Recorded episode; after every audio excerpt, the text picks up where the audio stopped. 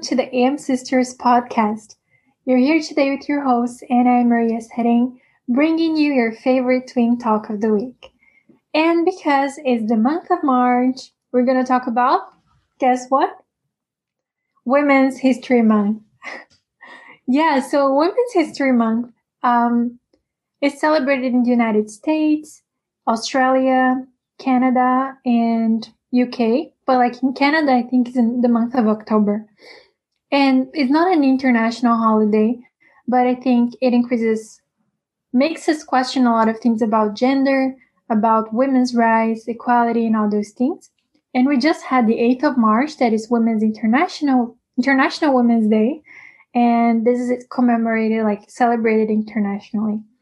So, but it's interesting to me the word Women's History Month because if you think about it, it implies a lot of things in itself. First, why women's history needed to have this month designated for it since and it was in the late 70s so pretty recently. And where were women throughout all this time you know we're half of the world population. Where is our history? I truly believe our history of us as women not only cis but everyone who identifies as women yes. we were silenced right that's why we didn't have a history. That's why we've been hearing only masculine history, only the worldview of men, right? Because everything, all history, all kinds of histories, they are, they are interpretation of facts. And this interpretation um, is showing a point of view of who is in power. And until pretty recently all men, only men could have this power of starting, you know, like perpetuating um, a narrative and this history that we know. But it doesn't mean that this is what truly happened because women, they, they have always been so important. I mean, we are here as human beings because somebody was our moms, right? Otherwise, we wouldn't even have been born. So our history is truly, truly important but we didn't have the social power, you know, to be heard. That's the fact. Yeah. That's right. And I think it's important to say, like you were saying, history is like um, an exercise of power. Who writes history? And it's important to say that until nowadays has been pretty much cisgender men, white cisgender men specifically, so it's a very small part of the world population that has been telling stories about everyone else or excluding them because narrative is not only about what is included, but what is excluded purposefully. And women's history is also something that is being shared mainly throughout like oral history. So it's not exactly in textbooks. It's not exactly the thing you're going to find in encyclopedias and the academic knowledge because university itself is a very male dominated institution from the beginning. They didn't accept women to go within for like resulting in the history we know. That doesn't include women's perspectives. And only recently i would say like with all academic researchers and all those things. But women's oral history is so important because it tells us so much about who we are and like the mother line and te- telling our roles in society and the role of women has been also represented in as medicine women and the ones who deal with rites of passage in the community, the birth, the death, and all the things in between. They are the caregivers, they are the supporters, and women have historically they they've been working in society in various different ways but sometimes it's, it's a work that is um, made invisible, I would say. This works made invisible only because of our society and the structure of, you know, capitalism giving value only for those who are productive by the means of capital, right? And I think it's really important to talk about storytelling because it gives us a perspective of the other side of the underdogs, of the people who have not been heard or who have not been given the chance to express themselves in a way that is considered legitimized or official. So those unofficial narratives are really, really important to put some light into histories of people who have not had the chance to be shown, you know, or represented. And one aspect of culture that is really important is that culture is not static. It's always evolving and changing. So I think storytelling is a way that really permits and allows this transformation and this interpretation of things in a way that suits the person who is living the culture in that moment. And also to those who have been, you know, the history that have been passed down, the way that people receive that history. It's also being shaped because no no person will tell the history the same way when it's spoken, right?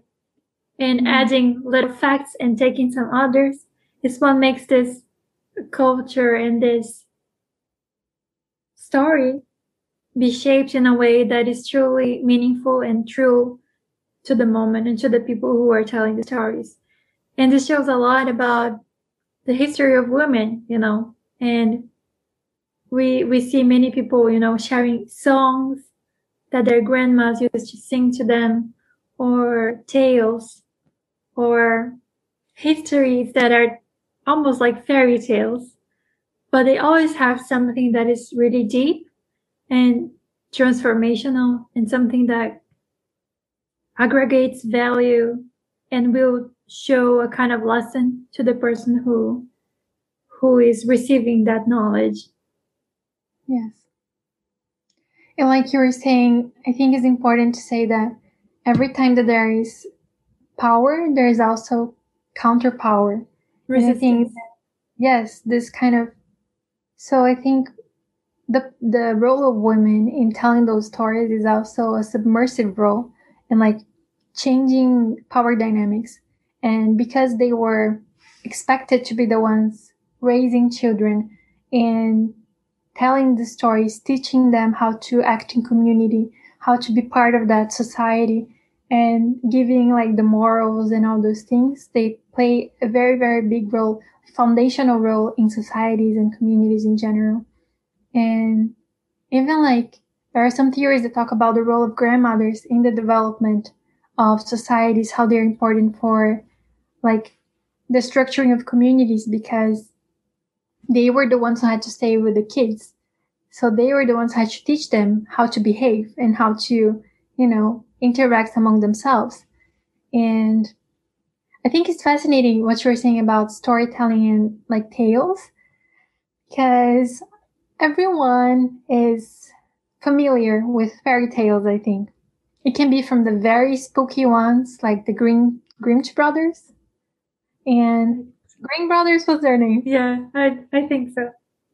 And like the original fairy tales, but like the original fairy tales, they were spooky and they were scary and they had a lesson because usually they were told to young girls to warn them about the dangers of the world and not just saying uh, like a prince in a shining armor will come and save you, but more like be aware you have your power, you have your strength, but the world is not always this nice place. You learn to defend yourself, you learn to, you know. And we were discussing earlier, me and my sister, about Disney fairy tales and how like women as being portrayed in those fairy tales, like the princesses. I mean, the, I, the old ones, okay. The old ones, yes. I cannot save most of them. Yes, because they're so problematic. I think the first one we can talk a little bit about is the Beauty and the Beast. I really don't like that one.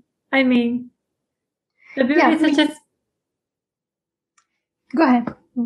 The beauty is such a smart girl, and she has all the potential, and she's such a lovely person with her dad, who's also a nice guy, and she's powerful and strong. As you were saying, you know, like keeping her boundaries with the Gaston, I think was his name, right? Yeah, Belle knows how to put her boundaries in place. She doesn't allow Gaston to mess around with her. And she's very smart. She knows her place in the village and she questions everything. But then, the she gets napped by the beast. And she decides to stay in the castle. I mean, first of all, it's a kidnap. And yes. she's being held hostage, you know by a person who is not even a person, is like a monster or a beast. It's not pretty at all. Imagine this in real life, a guy who looks like a beast imprisoning you in a castle far away from everyone. That's not pretty. And you know, it's kind of very twisted, like how a person would would fall in love with a beast only by knowing he was good at heart but it, for me, it sounds a lot like manipulation. Mm. You know? It's very unhealthy. Don't do that. Don't fall then, in love or doing this to you. yeah. And just with the hopes of transforming him. So, like, this very sacrificial role of women is in the story as well like how women have to believe in love and how they have to believe in the transformational power of love, but in a very problematic way. Because, of course, love is beautiful and it is transformational, but not like this. And yeah, and like other fairy tales, I mean, Little Mermaid, she sells her voice. what? You don't sell your voice, girl. Never. She sells her voice and she gives up on her own true nature. Mm, yeah. As a mermaid, to be voiceless, speechless, you know, like not being able to speak for herself in a human body just because she wanted to be with the prince. No, no. And then, yeah, and there's many others like the Sleeping Beauty. I mean, she was sleeping. Don't kiss her, please. Very basic stuff. But it, at least we have a few new stories that are pretty good, in my opinion.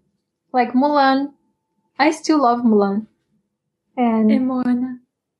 Moana. I love Moana. I love her grandma. You're so magical and beautiful. And I want to watch Raya now. She's also the dragon and she's saving things and yeah i think it's more empowering to see women in those positions tiana is also really nice i didn't watch the princess and the frog she has her own business and she's like a go-getter and yes i think it's good that the stories around women are also changing because like we said in a few episodes i think uh, it is so important to see representations of who we are on screen and know that our stories are also like allowed to exist and that you can have a different story than you know the one you're living that might be of oppression or suppression or yeah silence also shows that women can have powerful roles they can be their own uh, saviors you know they don't need someone else to come and take care of everything for them. So it's really beautiful to see this empowerment. And I think we can move on to the next thing. I think you already mentioned a little bit about that, but you know, the role of women in, in the care of people. They're caregivers. Usually women are portrayed as caregivers, right? Yeah. So the institutionalization of medicine has really taken off the power from women that they had the main responsibility of taking care of the health of the community that they lived in. And they took off this power from them and gave the power to the hands of male doctors and physicians. And I think it's really interesting. I read an article on ecofeminism that is really portrayed um, their point of view on that situation. And they were saying that lay women, they were usually very knowledgeable on natural treatments such as using herbs and, you know, assisting birth and settling bones and doing bath with some kind of natural elements there that could help you heal faster. They were all very natural and also um, not a lot of intervention. They were not invasive, yeah. And they were able to take care of their community. It was not like a high level technological treatment, you know, but they had the power to take care of their families. And then, because of institutionalization, only men were allowed to go to universities. Mainly men could go to universities. And then those women, they were not allowed to work in healthcare anymore. Yes. And so during that time, the Catholic Church was also very associated with this institutionalization because they had a lot of power. And it's pretty crazy how even the education at the time, medicine was not teaching all what we know as medicine nowadays. They were teaching, teaching things such as astronomy and religion and all those things that we don't really associate with medicine nowadays. And Actually, they were saying, because like traditionally, the first universities that appeared, they were very interdisciplinary, as we would call.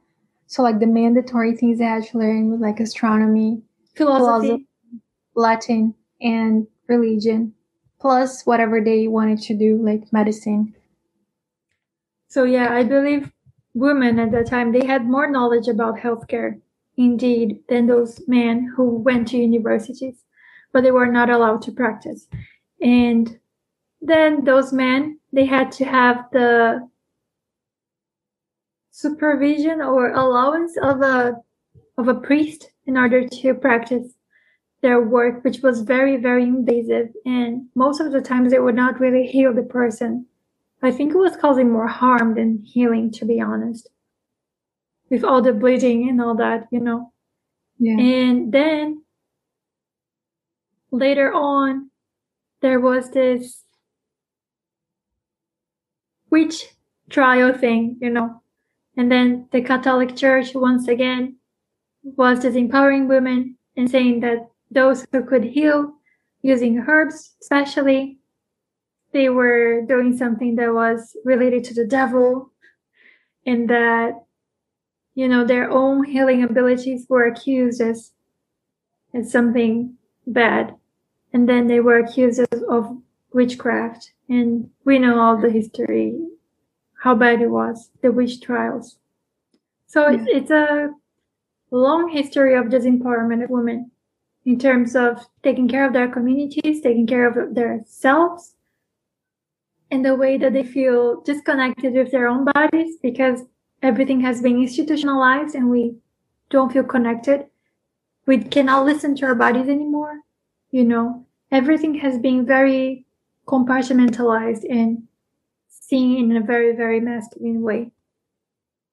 That's right. And I think this kind of excluding women from the system, from biomedical system and all those things is also related to like putting women to work only in the household because in the past they used to share labor in the community, like gathering fruits and gathering food and all those things while men went hunting. And um, it was more balanced, I would say, the division of labor by gender because it was necessary for everyone's survival. But because of the development of capitalist system, women stayed at home because they needed to take care of this family unit that would produce more workers. And her labor was not monetized. So she didn't receive for this role of taking care, for cleaning, for washing, for, you know, doing things that we take for granted until nowadays in our society. So like the second movement, second wave of feminism talked a lot about this. What about these women that are doing all this hard work and don't receive anything? So they don't have financial independence. They cannot, even if their husbands are not treating them right, they cannot move away from them because they don't have a way to sustain their own lives. and this goes back to the whole process of institutionalization that you were talking about. Like universities, they excluded women from that and ignored all the knowledge they had or appropriated part of the knowledge for men only. And because women couldn't acquire this certification that said they had a certain knowledge, they couldn't go to the workforce. So they couldn't find jobs in society. And it's just a very harmful cycle that perpetuates itself. And it's crazy how only like the 20th century, by the end of the 20th century, women started going to universities and actually taking place in the job market. But until nowadays, we still deal with a lot of wage gaps, you know, like between gender and so many other things. And even like in the, you were talking about the biomedical system, uh, the male body only is taken as the example for medicine and it's taken as this human body, but it's not a human body, it's a male body. And females have different hormones. We work differently. Our anatomy is a bit different as well. And if you don't take that into consideration, how are you producing all these drugs, all the pharmaceuticals, and even like security systems and everything that is focused on the male population, excluding us over and over and over and over and over again throughout history. So that's why I think Women's History Month is important to remind us of what is history and what is the system that we are creating consciously, honestly. It's power dynamic. Yeah. It's, I digress. no, no, no. Like male bodies are the standard. Women, yeah. women bodies are the alternative. And that's really what we see in healthcare. Biomedicine is the standard. Holistic healing, what we've been studied, what we've been studying that is really related to the feminine is the alternative. Yeah. I wonder why. And you know, like even when you were talking about testing drugs and all that on men because they have they don't have all the cycles and all that. One thing that is pretty important it's about pills and contraceptives.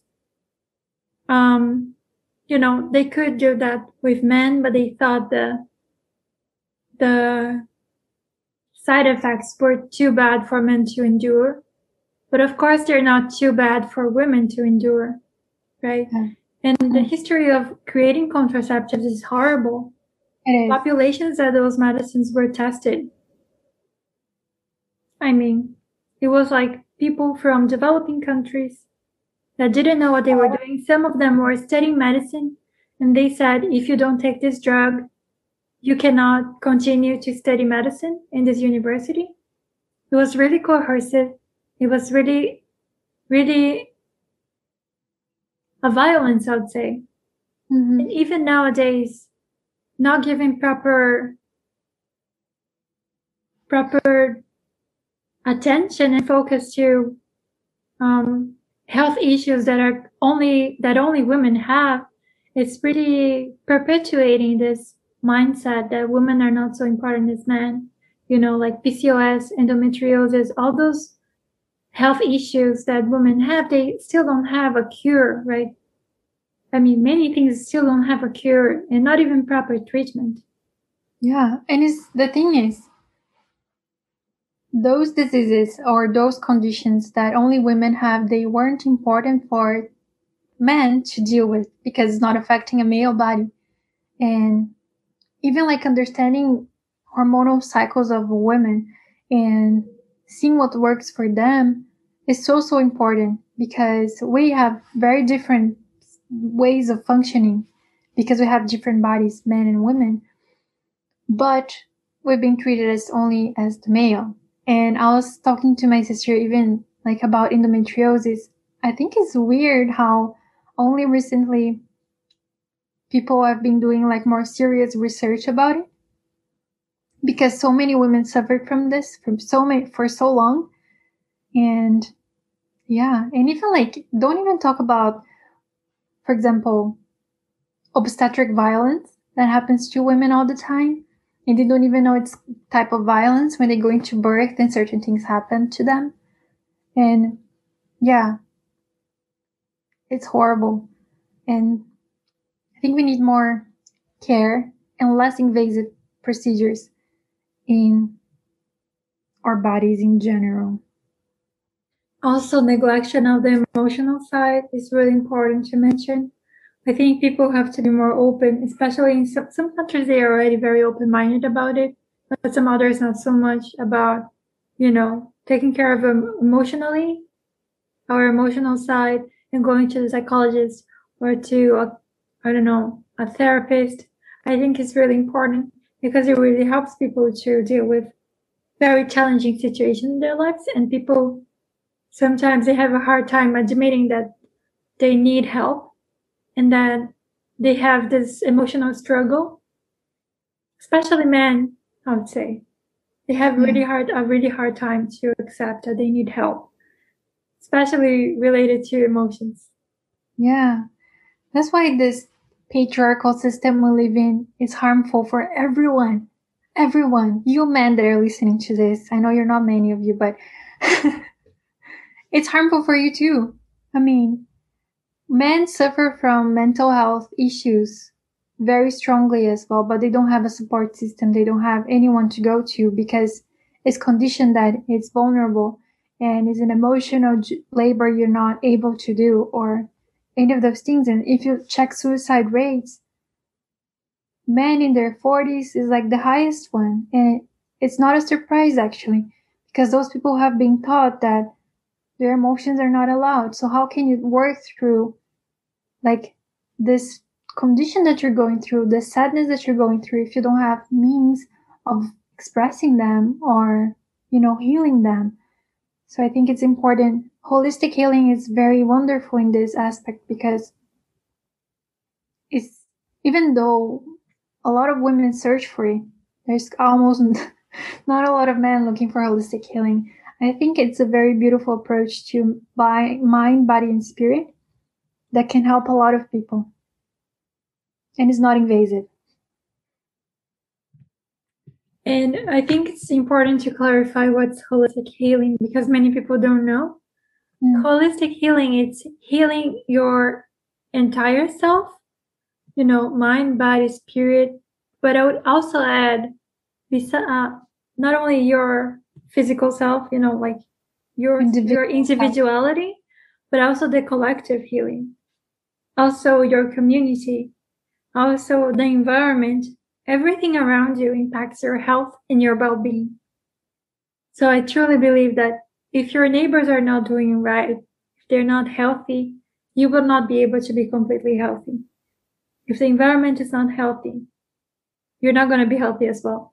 Everything is interconnected and I think having this broader perspective on health and well-being, it's really important for us to move forward, you know, from now on and be aware that we shouldn't care only about ourselves, but we should care about our communities, our environment, planet Earth, you know, everything matters. Yes. It's a choice, people. You I think all of us can decide to be more aware of the things that are going on and decide to embrace this healing and embrace more this collective aspect that we need to help each other and remembering the role of women in all this because from the beginning, I think we've been holding pieces together in communities. And this role of caring not only for an individual but caring for the collective for the future generations and for the people who are living already here is something we can learn from them in very deep levels, I would say. Yes, I think it's really important you mentioning how this feminine energy is important for the collective, for everyone, because we've been living in a society that is very masculine. And we, as women or men, we have been emphasizing a lot our masculine side because we need to hustle and we need to conquer the world, but also we need to give more emphasis to our femininity or feminine energy if you don't want to use femininity. This side that is caring and nurturing and accepting.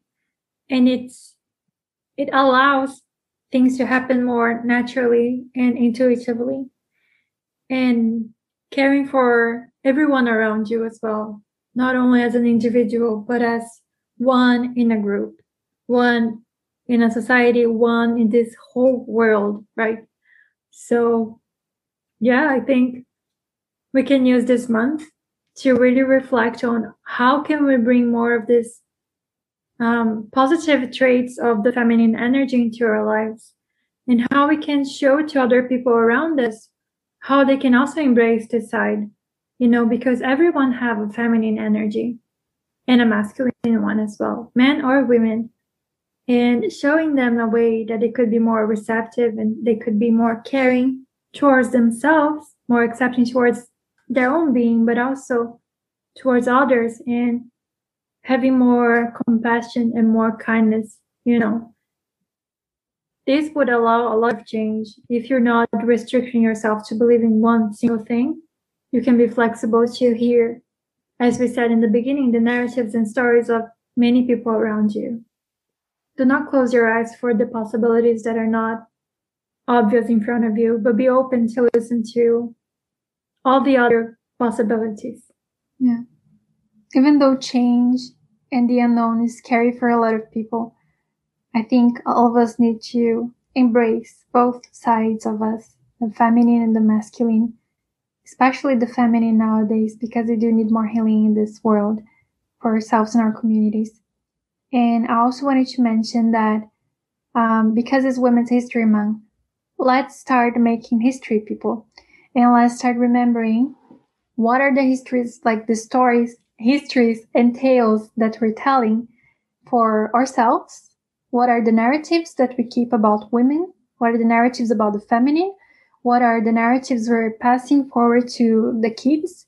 And let's make this month something that we can reflect upon on an energetic level, like my sister was saying, but also on a political level, because it should be inclusive. And like we're saying, this women that we talk about, Women's History Month, is not only for cisgender women, but also everyone that identifies as women, especially those who are in more vulnerable conditions. We embrace everyone and we wish everyone to think about it and dedicate your time to just harness this beautiful female energy that all of us have and move forward for more gender equality. We do need it. So thank you so much for listening to this episode. Stay tuned for the next ones.